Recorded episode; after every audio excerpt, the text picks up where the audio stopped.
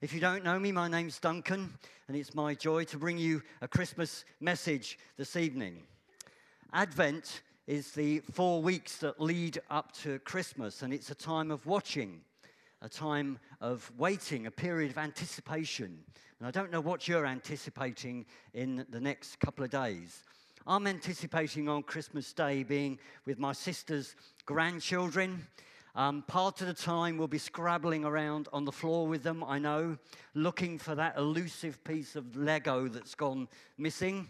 Um, they'll be in dresses, fairy dresses, they'll be in their dinosaur outfits. There'll be the smell of the turkey roasting in the background, just tempting me. It's going to be a great day. I don't know what you're anticipating, but what are you anticipating for next year? What are you anticipating for later on?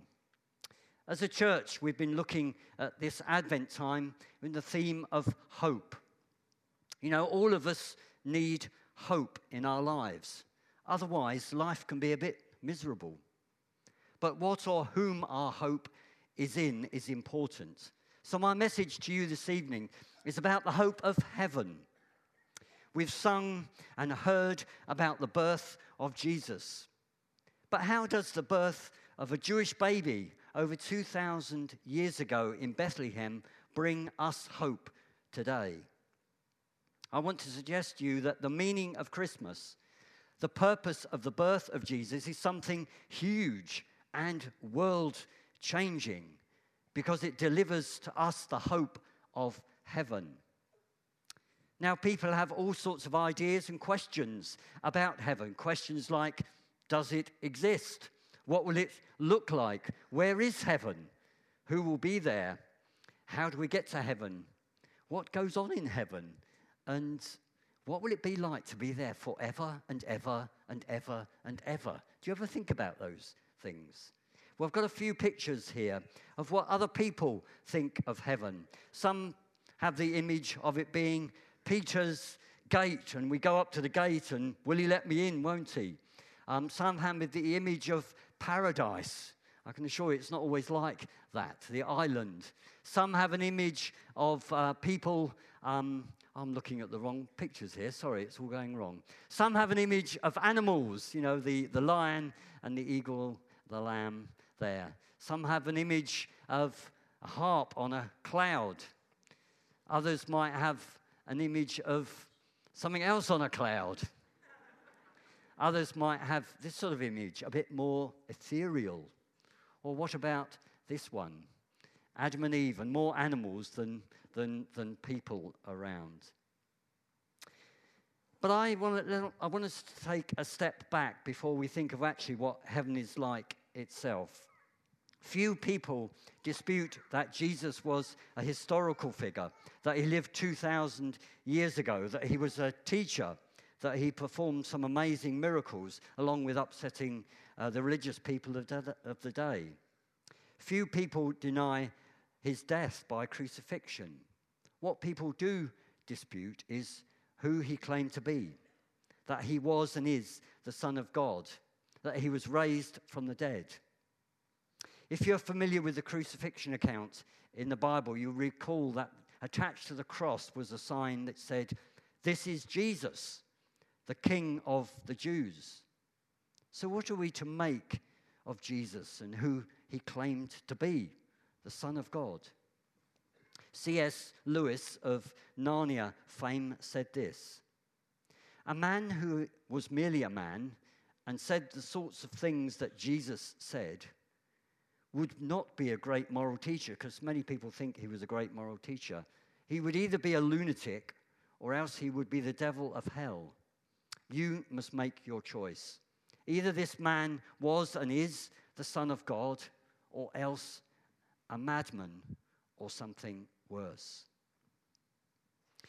We read this evening from Luke's Gospel that the Virgin Mary conceived from the Holy Spirit and gave birth to a boy who would be called Jesus.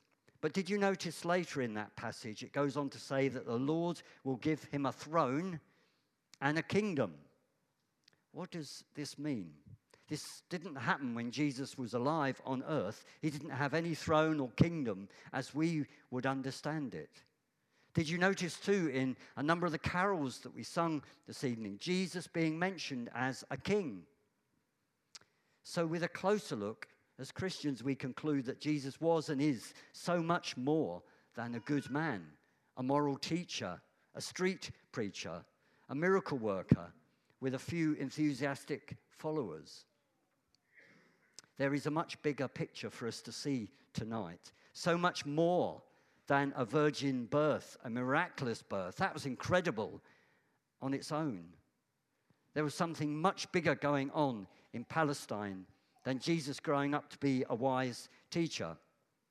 The birth of Jesus was not an event that is supposed to make us feel sentimental and gooey and give us goosebumps. No, this little boy, the Son of God, was incarnate. That means God made into flesh. And he changed the life of his teenage mother and father, but also the lives of millions since. You see, the birth of Jesus Christ to Mary and Joseph was God putting in place his plan to save men and women from themselves and bring them into the kingdom of heaven. He was born to become the savior, the rescuer of mankind. Yes, and he was born also to be a king and have a kingdom. C.S. Lewis again said, In the stable that night was born someone bigger than the whole world. Jesus, during his teaching tours around first century Palestine, talked about the kingdom of God coming. He said, The kingdom of heaven is at hand, the kingdom is near us, the kingdom of heaven is here. Seek first the kingdom. There are over a hundred references to his kingdom, the kingdom of God, in the four Gospels.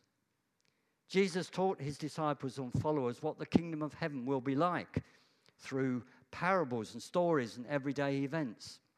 He also said, I'm going to prepare a, a, place for you and I will come back for you. It will be a place where there is no injustice, no pain, no sickness, no tears, no disease, no sin.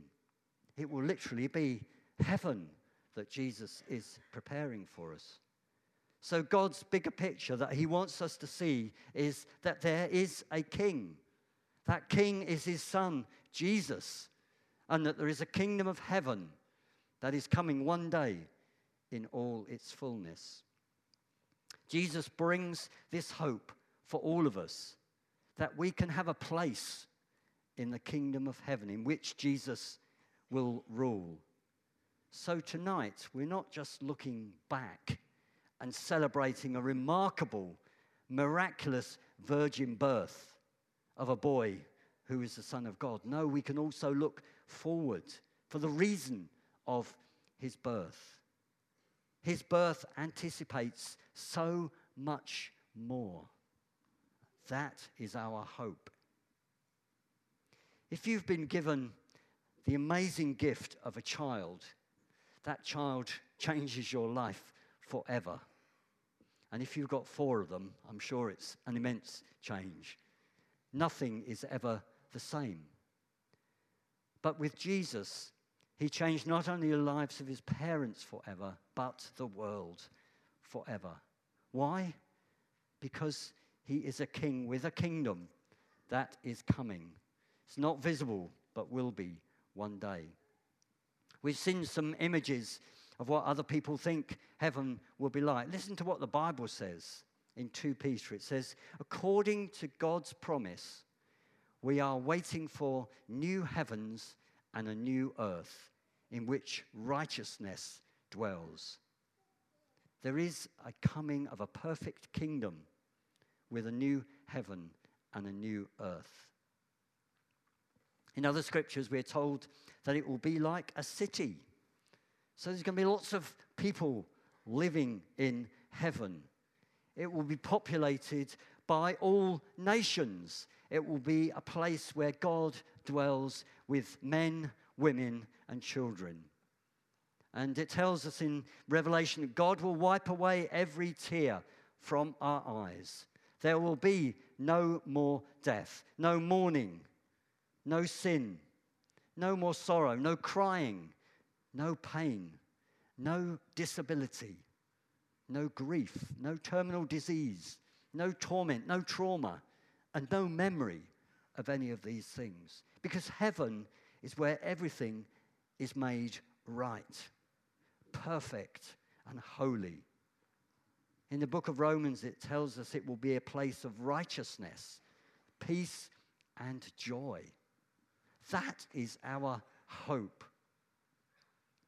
Do you want to live in a kingdom like this? I certainly do.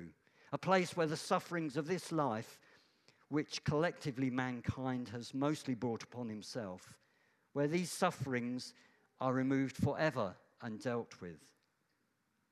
This side of eternity, this side of the fullness of that, means there, there will remain suffering and mystery about what heaven will actually look like and be like. But I know it will be a perfect place because God, who is perfect, will be there. And we will dwell, we will live with Him if we trust Him. Heaven is our hope. Well, the good news is that sort of heaven really does exist. It is not about the pearly gates or you being good enough to get in or you doing good things to balance the bad things out that you've committed. No, heaven certainly is our hope. And it is where King Jesus will rule with absolute power and authority forever and ever. So the question is if there is such a place with such a perfect king, how do we get there? How do we live with this hope in our hearts here and now? Well, that is simple. If you live in a kingdom, as we do in the UK, then we live under the reign and rule and authority of our monarch. It is similar in the kingdom of heaven. We live in submission to the reign and rule and authority of a perfect monarch, Jesus, the King of heaven. Jesus, who will never abuse power, never act corruptly, he will never abdicate his throne, he will never die, because Jesus reigns in perfect love over a perfect kingdom. In the Christmas story, the wicked King Herod, who was a tyrant, wanted to destroy the child Jesus because he didn't want another king to take his place. All of us, if we're honest, have a bit of King Herod in our hearts. We naturally want to be in control of our own destiny. We want to be king in our own lives. We don't want to submit to another. We always want to do it our way you can begin to live with the hope of heaven tonight by accepting the Lord Jesus Christ into your heart and life. It's not about your good deeds. It starts by admitting that we are lost, that we have a bit of King Herod inside of us, that you are a person who struggles with sin. Like me, you need Jesus who can rescue you and save you. And Jesus is pursuing people, and I believe he's pursuing people tonight. Jesus can give you tonight this hope of heaven. Jesus died on the cross about 30 years after his birth. He did that to take away our sin, to pay the price for our sin, to bridge the gap between us and our holy God. Jesus died to take away our personal sin, all the shame and the guilt, that we can live free from that.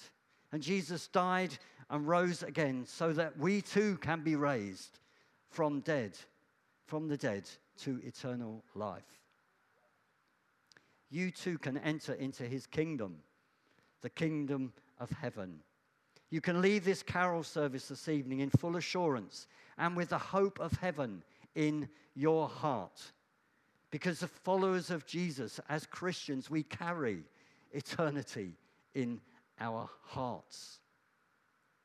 One last quote for you Christianity, if false, is of no importance. But if it is true, it's of infinite, eternal importance. It cannot be moderately important.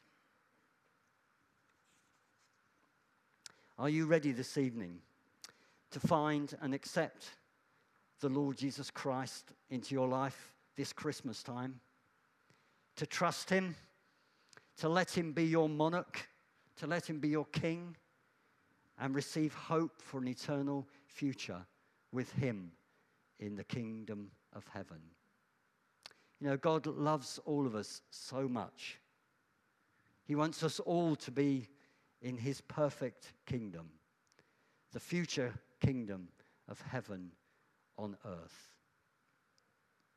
If you want that hope of heaven, then I want to invite you to pray this prayer with me. Can we all close our eyes?